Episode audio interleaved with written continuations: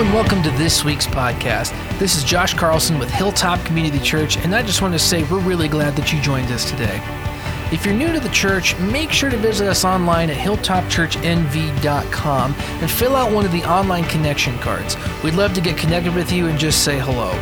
While you're there, you can also find out more information about the church, get connected in Bible studies, submit prayer requests, and even find other sermons on the website as well. Now, make sure that you have your coffee, have your Bible, and your notepad ready to go because we're about to get started with today's message. Good morning, everybody. How are you doing? Yeah.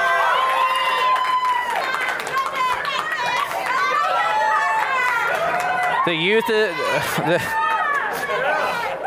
their goal is to try and make me laugh.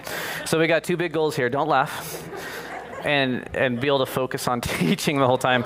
Uh, as you can tell, the youth is here, and isn't it so cool to see the youth stand up, um, do worship? Give them a round of applause. That's awesome. Yeah, um, what, one of the coolest things about my job, um, you know, I went to a couple conferences and they're like, man, being a youth pastor is very difficult because you never really get to see the fruit of the ministry because then you kind of like, they move on to their life and then, and they kind of go from there. But I really do um, disagree with that statement. And you guys got to share in that to see what God is doing um, in this next generation, a generation that is, um, that has probably a lot of or they do have a lot of heavy struggles. And so to see God work should be an encouragement and, and definitely encourage those guys. So um, a couple of things before we get started. Uh, if you were, if you are new here, uh, please fill out an info card. We'd like to get in contact with you. Don't worry, we're not spam. Um, this really just helps us out, be able to uh, build relationships, reach out, help find needs. We have lots of different ministries going on here in the church.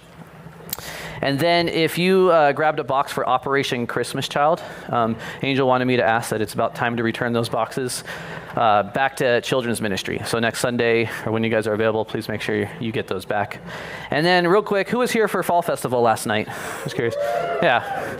I, uh, I used to be an In-N-Out manager, and we used to have like, I mean, you know, if you've been there, you know it's busy. It feels like a lunch rush. That's what it felt like last night at the carnival games. I was like, oh my goodness, it's like a line out the door the whole time. Um, but it was absolutely awesome. Um, it was awesome to see a lot of new faces, kind of see um, us kind of reach out to the community a little bit, um, see the kids in the costumes. And um, at one point, because I was kind of running that building and Micah was over here, I was like, man, everyone must be over here hanging out with us. And I asked Micah, he's like, no, we're slammed over there too. So it, once again, it's pretty cool to see um, CS, CSB Hilltop Church, where we can be a light for the community. We can be a shining city on a hill. So thanks for coming out. If you guys came out and supported that or had fun, um, or if you guys volunteered, thanks, thanks for all of that.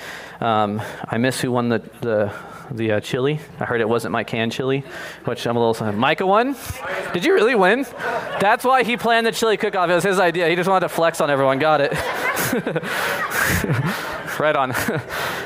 All right. So Kurt um, is off this Sunday. He's been off the last few. Um, he's here, but because um, he was in the Czech Republic on a mission trip, and he's got some photos next week uh, to kind of show you guys. And then if you've ever traveled to Europe and then returned, it always takes like three or four days, especially if you're over over the age of 20, uh, to kind of recover, um, get back into the norm of things. So uh, he'll be back next Sunday as we finish up the next chunk of Hebrews. Um, a couple weeks ago, I was supposed to teach up here and I got sick. I don't know if it's something I ate or what, but uh, make sure you, my dad, uh, such a blessing to have him here at the church. I called him at 4 a.m. and sent him my slides. And I was like, I don't know what I'm going to do because it's going to be rough, but um, he did a great job and thank you so much for that too. So I apologize for that as well. But we're here now and Siri's trying to talk. So, okay. All right, so um, we're going to be digging into another warning here today in Hebrews. And unfortunately, uh, sometimes Christians or churches in this day and age don't like to talk about kind of the dark side of the gospel, so to speak. And I know it's kind of like the good news, but the dark side of the good news, which is those that don't receive the reward of grace. It is a big part of the Word of God, and, and it's something that we're not going to, or something that we are going to talk about here. And so there is, there is, a, it's a pretty tough message here today, but it's also a happy message as we talk about um, being rewarded with grace and the power that that has in our lives. As we dig into Hebrews, um, a couple points, and this isn't all of them through Hebrews so far that we need to focus on before we dig into this. The first is that Jesus is exalted overall; He is God. And if you're a Christian or you grew up in the church, this should be no big news to you, right? Um, it was common in, in this first, first century Jewish culture to believe that the Messiah um, would have been, been at a lower rank than angels or even the same rank as angels. It seems kind of silly to, to believe that now, you know, 2,000 years after Jesus died, rose from the dead. But we do it all the time. Sometimes it's just not out front. Sometimes we, we, we have moments of weak faith, or especially in our current culture, we have moments where the enemy is constantly t- trying to diminish the power of Jesus and his deity. To say that these other things matter more than what his message, to try and take it out. So it's really important for us to remind ourselves that Jesus is exalted over all. That means he's exalted over any truth out there, any, any other belief, any other moral standard. And so, as we dig into this part today, we need to understand that the authority that, that comes from grace and the authority that comes from judgment is based off of Jesus' power. We talked about the power of his rest, something that would have been really well known to these first century Jewish people, and it should be very well known to us, right? He delivers them out of Egypt into the promised land. Now we have this promise of this eternal rest. And you got to think about the power of that by thinking about what in life causes us not to experience rest now, right? We have mourning, we have grief, we have sadness, we have sickness, we have death, we have decay, we have all this stuff that's kind of going on around us. Is this is restlessness. And so there's a promise for us now that we will enter into a rest where all of that horrible things that has been done and every person in this room has experienced will be undone. But there's warnings through Hebrew that we won't receive that rest due to unbelief. If you want to know the power of belief in Jesus, look at what Jesus did. We see different individuals come up to Jesus. Some were probably not the most righteous people in the world. Some were very righteous, very good people in society. Yet Jesus kind of chose that their faith and their repentant heart is what actually saved them from that. So the warnings of belief are very serious. The warning of falling away, warning of standing your ground, not becoming another casualty of culture, casualty of the world, but standing your ground and following God. We talked about how Jesus is the new high priest, and the high priest was um, the representative between man and God for the old covenant, right? He'd go into the, the temple one day a year, he'd make a sacrifice, he would atone for the sins of all the people. But now Jesus does that, but he doesn't just go into a man made temple, right? He goes into the house of God, and he does that eternally. And then we also talked about how God refines our faith, and he wants us to mature in that. And a couple weeks ago, we talked about discipline right? That God disciplines us. Now, discipline has gotten a bad name for itself, right? Because discipline sometimes is linked to abuse. Um, so when we face hard times, we face trials, we face griefs, we face persecution, we look at that like God is disciplining us. Not that He's physically doing that stuff to us, but He's taking the consequences of this world to refine us and make us stronger, just like our parents did. So there's this importance of growing in your faith not just being a stillborn Christian, growing in your faith, maturing in your faith. And there are two big elements that go into that. And we're going to talk about one of them at the end of the passage today. But the first is prayer, right? Relationship. And the second is worship. Not just singing, but the way you live your life, what you bow down to in your life. So the question, or not the question, I'm sorry. So the three examples that we look at that this book was written to, and these first century Jewish people fall under these three categories. The first were people that believe Jesus is the saving one, but they continue to follow the old covenant. They didn't turn from their old ways. They're like, okay, it makes sense. He fulfilled the prophecies, he fulfilled everything that was going to happen, he, but we're still going to hang on to our old ways. We're still going to hang on to what we used to live for. The second uh, were people that were on the fence about Jesus. They weren't really sure if he was the saving one. They're kind of questioning it. They're on the fence. This kind of makes sense, but I can't let go of this, and it kind of goes back and forth. And then the third are people that did not believe that Jesus was the Messiah, that he could not save or bring a new covenant. They rejected it. They're like, I'm not buying it. We're still going to live in our old ways. We're still going to continue on with that. And so it's important to know as we go, we're getting to the passage, I promise. Before we get into the passage, um, to understand the, the, issues that these people were having because they, they link directly to where we are at now, especially in our culture. So the question is who is Jesus to you? Once again, if you've been a Christian for a while, pretty simple, right? Oh, he's God. He's Lord of my life. We get used to kind of the Sunday school answers, so to speak. But probably a deeper question I just ask yourself is what is the value of God's grace to you? Look at your past. How has God changed you? What value do we hold? Is that number one priority in our life? Should it be number one priority in our life? Is it something we can't live without? And then that'll reshape your question who is Jesus to you? So that's what we're going to be focusing on as we talk about the reward of grace and we dig into this passage. So let's pray. Father, we thank you so much for your love. We thank you so much for the freedom to come together, worship you, learn more about you. And Father, I pray that all of us today, whether we feel convicted or are comforted by your love for us, Father, that um, we'll turn our eyes to you. We'll be aware of the culture around us, we'll be aware of the world around us, we'll also be aware of the need that this world has for you. And Father, uh, pray we'll take away distractions as we focus on you this morning. We pray this in your name. Amen.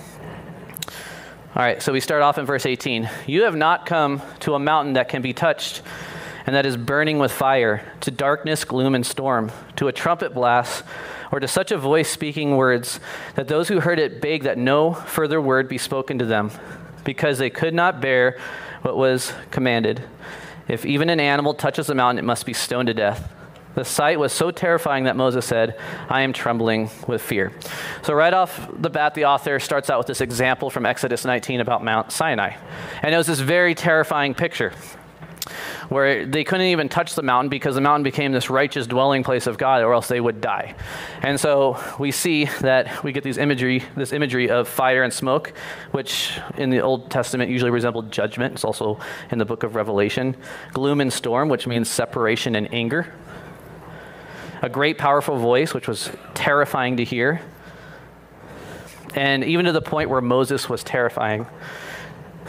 So we see people who come before God, or they see God, or even angels within the Bible, and they respond and, and, they just instantly get scared. They get very frightful. Even John, like, passed out. He was so terrified um, when Jesus came to him before he, bo- he wrote the book of Revelation.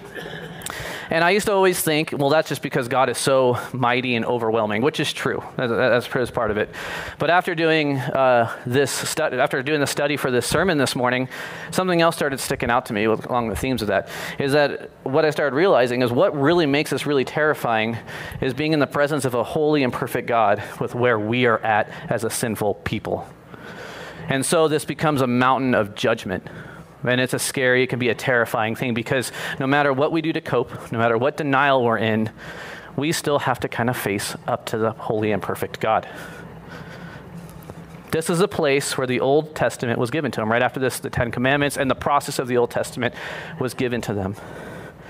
Revelation 20, we, we see this like mountain of judgment, but we're kind of compare it with this throne of judgment.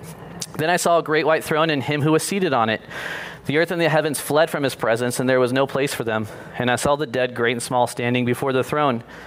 And books were opened. Another book was opened, which is the book of life. The dead were judged according to what they had done, as recorded in the books. And that's probably the most scary verse in Revelation is the dead were judged according to what they had done. So if you're before this frightful mountain, thunder, you know, separation, anger, terrifying, even Moses was terrified. You are now before this throne because now you're being judged with where you are at with your sin. The sea gave up the dead that were in it, and death and Hades gave up the dead that were in them, and each person was judged according to what they had done. Then death and Hades were thrown into the lake of fire. The lake of fire is the second death. Anyone's name was not found written in the book of life was thrown into the lake of fire. And it is a terrifying picture that we put here. But this is what we, where we see the old covenant kind of get built off of. If you were here, I taught a couple months ago, I put this illustration of, of the covenants up there to kind of help understand that God sets up these covenants because guess what? Perfect and holy God, sinful people, very scary experience, but we, we got to have some way to have a relationship. He wants to have a relationship with us, so we set up this covenant. So he requires us to keep commitments, and then God will keep promises. So the old covenant, he says, obey the law that I've given to you, obey the law of God, and he will protect and bless Israel. This is where we see the throne of judgment. Just like in our society, right? We have laws that are given to us. If I go mobbing down the road and I get a speeding ticket, which has never happened to me yet. Actually, I don't mob, but I mean, I haven't gotten a ticket. Um, but if I go through, I'm going to have to go before a throne of judgment um, and atone for that somehow. I'm going to have to pay a fine. I'm going to have to have to pay that. That, that. That's what the old covenant was set off of. And so it is. It's kind of like a, it's a terrifying experience to come to the reality that we have a holy and perfect and righteous God that's attempting to have a relationship with a, a sinful people. But there's good news. But you have come to Mount Zion, the city of the living God the heavenly Jerusalem. You have come to thousands upon thousands of angels in joyful assembly, to the church of the firstborn whose names are written in heaven. After reading the first part of this, it's like, okay, that's good. so we don't become we don't come before a throne of judgment through Jesus. We come before a throne of grace. It's a completely different picture. It's talked about as heavenly, which means welcoming and graceful. We see angels in joyful assembly. There's no more fear. It's a joyous, it's a happy experience. We see Jesus described as the firstborn again, He was in chapter 1, basically meaning that he has authority over all creation and a birthright over all creation. And that there's no more fear because God has forgiven you and given you confidence in your salvation. So we see this mountain of judgment, right? And we kind of compared it to the throne of judgment, but now we see this mountain of grace that is Christ. And we'll kind of compare it to the throne of grace that we see at the end. Then I saw a new heaven and a new earth. The first heaven and the first earth was, uh, had passed away, and there was no longer any sea. I saw the holy city, the new Jerusalem, coming down out of heaven from God, prepared as a bride, beautifully dressed for her husband. And I heard a loud voice from the throne saying, Look, God's dwelling place is now among the people. He will dwell with them. They will be his people, and God himself will be with them and be their God. He will wipe every tear from their eyes. There will be no more death, or mourning, or crying, or pain, for the old order of things has passed away. What a beautiful picture that we see here compared to the throne of judgment. We see the new covenant here, right? Once again, God is working through history in order to have a relationship with his people, to have a relationship with you. We got to keep our commitments, and God will give us or, or keep his, his promises. So, with the new covenant, we're told to believe. And so, we want to believe that Jesus is real. We want to believe that he can change our lives, but we really want to believe in his truth. We don't want to put our hope, we don't want to stand on a rock of this culture or any other truth out there that goes against him, but we're told to believe the word of God as truth. Then we're also told to repent. And, and repent just means to turn, turn from your old life. Don't continue in your old life. Continue in this new path as you follow Jesus and you're not just a fan of Jesus. And if we can do that, if we can devote our lives to that, build our lives on His truth, then we will be made righteous eternally, and this is the throne of grace. So there's one big difference that we see between the throne of judgment and the throne of grace here. And it is a Sunday school answer. It's Jesus, right? Jesus. it's Jesus, right? It's the pinnacle. And he's going to explain it a little bit further right now. You have come to God, the judge of all, to the spirits of the righteous made perfect, to Jesus, the mediator of the new covenant, and to the sprinkled blood, which speaks a better word than the blood of Abel. You will come before God. He is the judge of all, and all sin that you've done will be held accounted for because God is just. The difference is, has Jesus taken that punishment for you, or are you going to take it on yourself? Are you going to come before the throne of judgment, or are you going to come before the throne of grace? Jesus' blood was a better sacrifice than Abel. Therefore, Jesus, through Jesus, we don't face a fearful judgment. We have confidence that his grace is enough for us.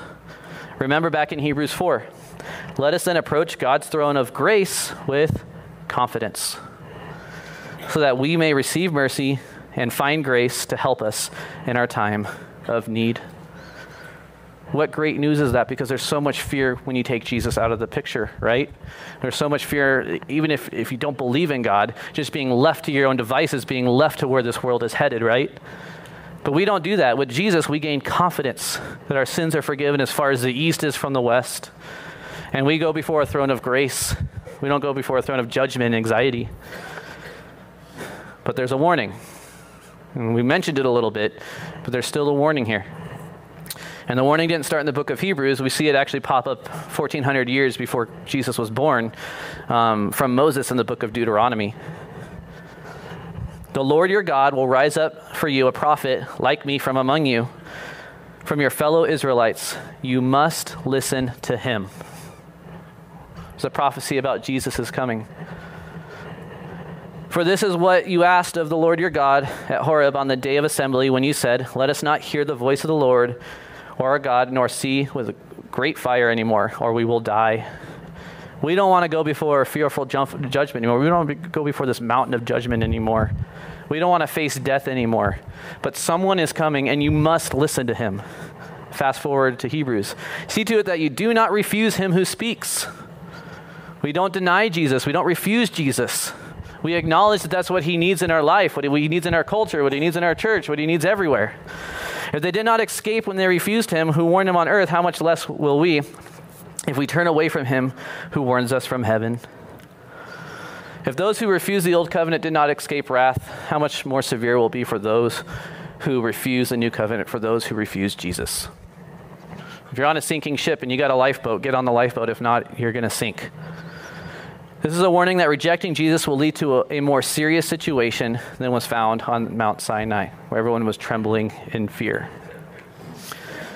Matthew 21, Jesus tells us, Have you never read the scriptures? The stone the builders rejected has become the cornerstone.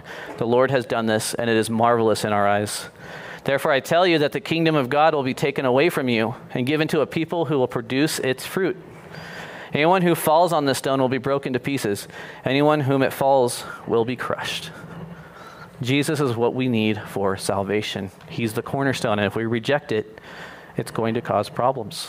We are going to face that throne of judgment. Continues on in verse 26. At that time, his voice shook the earth, but now he has promised once more I will shake not only the earth, but also the heavens. The words once more indicate the removing of what can be shaken, that is, created things, so that what cannot be shaken may remain. So on Mount Sinai, we see the voice of God shake the earth. Um, but soon, God's voice will shake all creation again, and this time it will destroy it. All creation will become undone. I've, in this last year, I, I watched two people pass away. I was with them while they passed away. And there's nothing like death to realize that things in this world, temporary things in this world, whatever we, we put our hearts into, although they're not horrible things, it's all, it's all decaying, it's all going away, and it all doesn't matter in the end.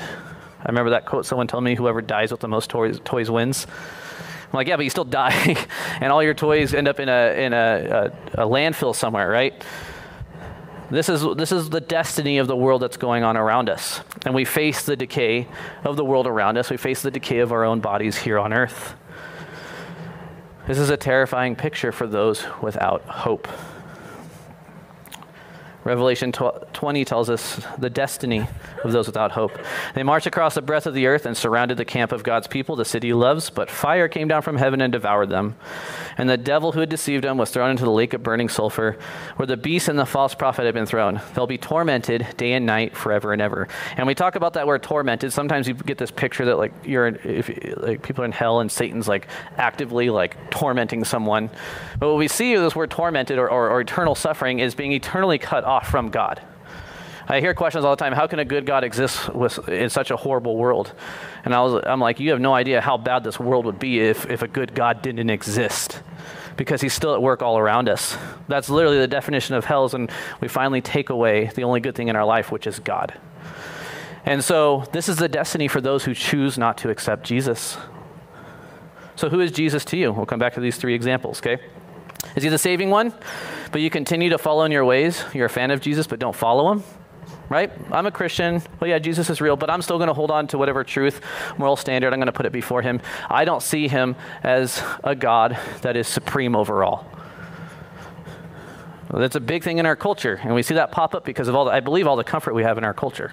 Um, I think there's a reason why countries that face the most persecution, Christians that face the most persecution, have the growing, the, high, the fastest growing number of Christians. Yet our country, it's shrinking because it becomes popular to be a Christian, but it is not popular to follow Christ. The second one here is you're on the fence about Jesus, not really sure if he's a saving one, and you're searching. It's okay to search. Just don't take too long. You're on the fence, right? You're not really sure what to believe. There's so many religions, there's so many different beliefs out there. And one way you can kind of get around through all that confusion is just take a look at the world around you, take a look at your life, acknowledge your existence, and then acknowledge the need and find out who is able to fix that. I came to Christ out of a, a moment of existential terror when I was 11. I was canoeing and I found a dead body in a pond behind my house. And so, like I said before, you, there's nothing like death to make you feel more alive, right? And so, so through that, there has to be an answer to this, but there's only one who died and came back from the dead. And it's the only one over the last 22 years of being a Christian has able to shape my life for better even in moments where I couldn't see it. The third example here is you don't believe that Jesus was the Messiah and that he can't save you from death. You're not buying it, you're not accepting him into your life. And this is the majority of our world. Jesus tells us it's going to be the majority of our world here. So I would encourage you, all three of these examples, like I said, be aware of what's going on in the world around you. Are the things you're living for, are they actually fixing the issues that are going on in your life? Are they actually giving you real purpose, or are you getting closer and closer to temporary realities that ultimately lead to death?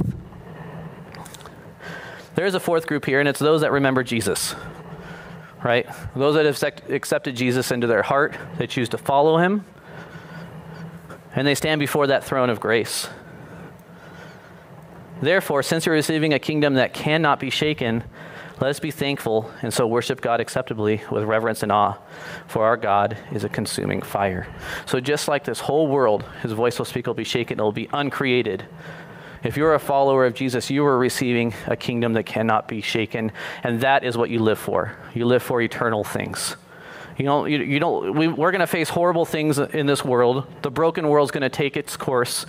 It's, it's, it's going to be horrible at times. It's going to hurt. It's going to make us sad. But we don't live for that stuff. We have a hope that is eternal. We have a hope that is something that is greater. And that is the best news that this dying world could have ever had. I like this. Uh, this is a verse from a song from Matt Carney. It's called Face to Face. And uh, you know, we see all this, this power, this, this scary power from God on Mount Sinai, right? And um, he, he writes this is the chorus of the song. He writes this picture of grace, and I love it. He says, I feel your thunder pouring like rain down on the mountains of all my mistakes, rolling like rivers running with grace into the ocean of your embrace. Your hand on my side, leading the way. 10,000 horses couldn't pull me away.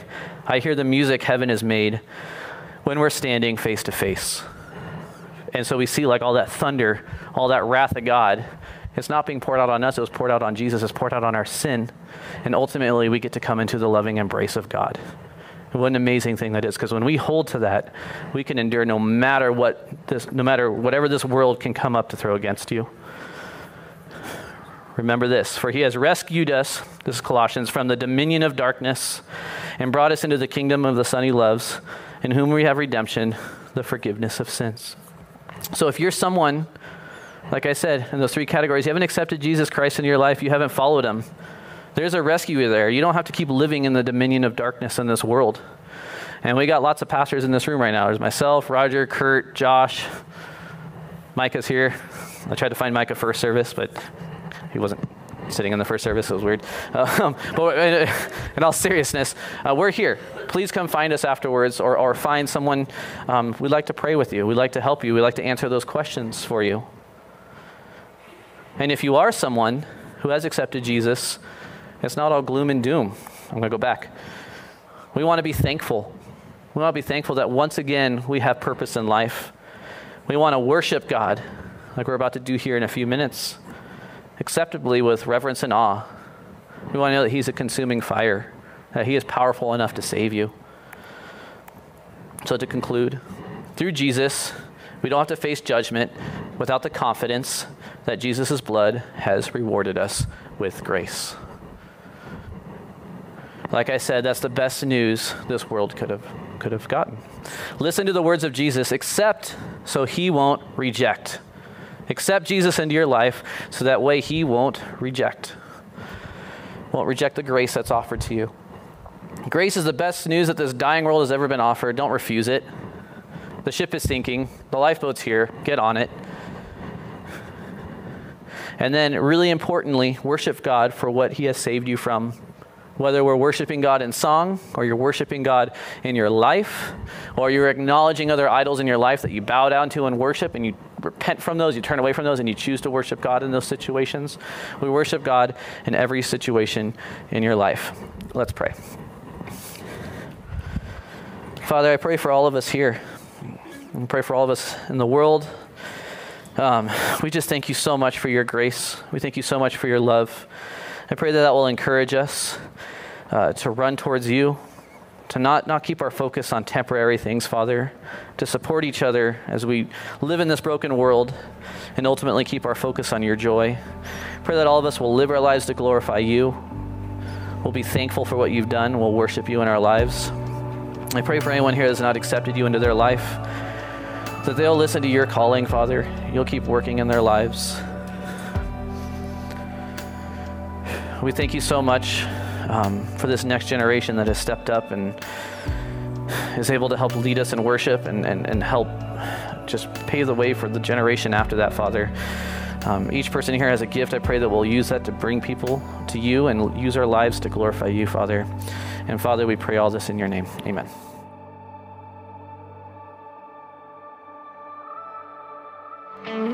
Thanks for tuning in and joining us today. We hope that this message encourages you to continue taking steps towards seeking and understanding God's truth. The dream is that Hilltop is a home for the growing family of God, and we're so glad that you are a part of the family.